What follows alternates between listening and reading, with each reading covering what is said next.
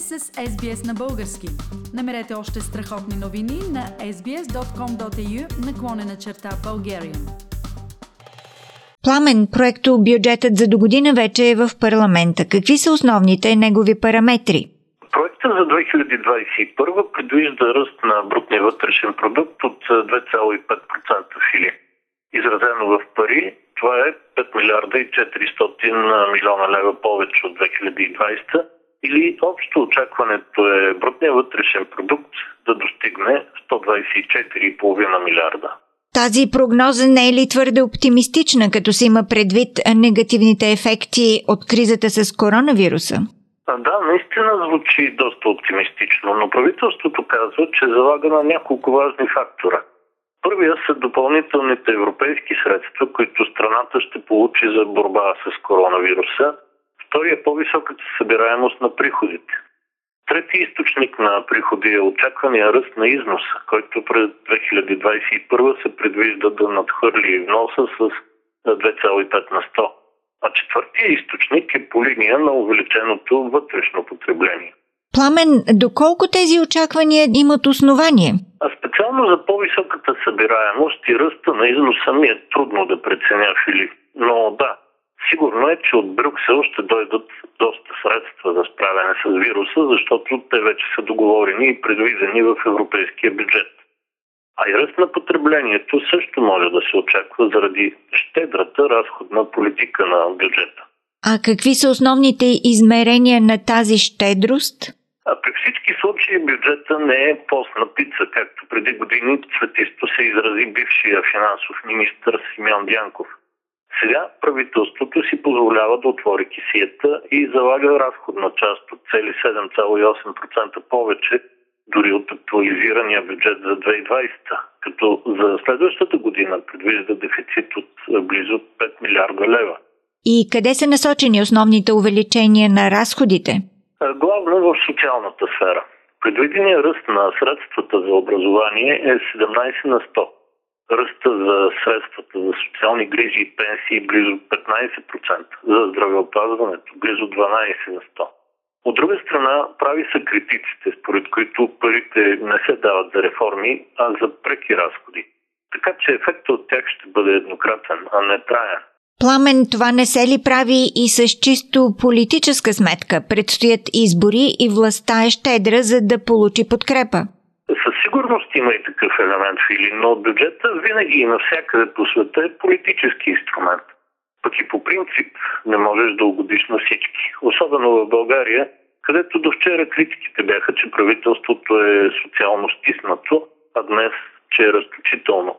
Още по-лошо е желанието на подобни критици хората да забравят казаното от самите тях вчера и да вярват само на това, което говорят точно днес. Това не се отнася само до въпросите на бюджета. Виждаме този рефлекс на къста памет и по темата за изборите, например. Вероятно визираш последното проучване на електоралните нагласи, чието резултати са доста интересни. Да, проучването е на една нова агенция, Институт Рего, и то сочи ГЕРБ като първа сила на изборите през пролета, плюс още четири други партии в парламента. Основните от тях са Българската социалистическа партия и Движението за права и свободи. Тази опозиция, която и днес е видимо неспособна да се противопостави на управляващите. Трите формации общо вероятно ще имат около 80 на 100 от местата в Народното събрание, а това обесмисля и спора ще се появи ли най-после реформаторско мнозинство, което да смени системата и да поведе българския преход в правилната посока. Отговор няма да се появи. Пламен, знаем, че в България винаги съществува и въпрос доколко адекватно е дадено социологическо проучване, особено от една чисто нова агенция.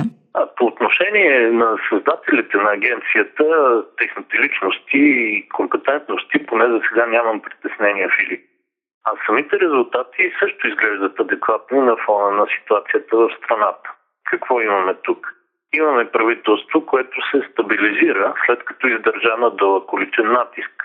Имаме протест срещу това правителство, който официално фалира.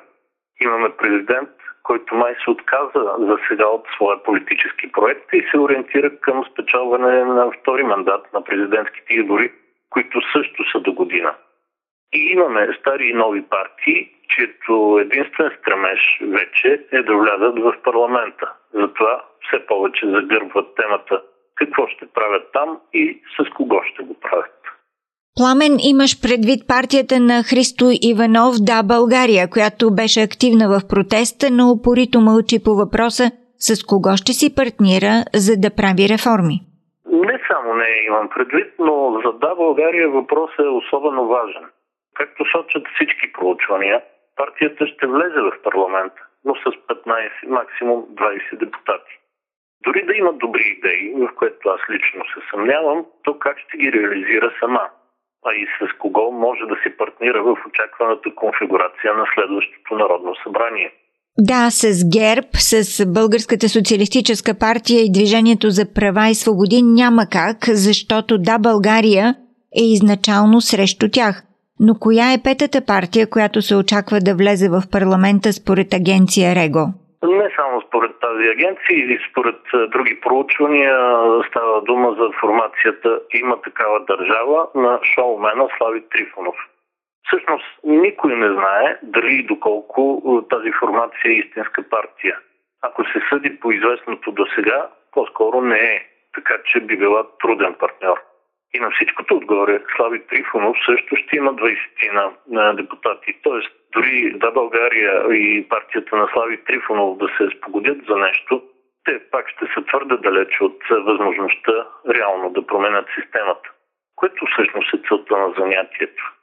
Пламен Асенов. Акценти на седмицата. Искате да чуете още истории от нас? Слушайте в Apple Podcast, Google Podcast, Spotify или където и да е.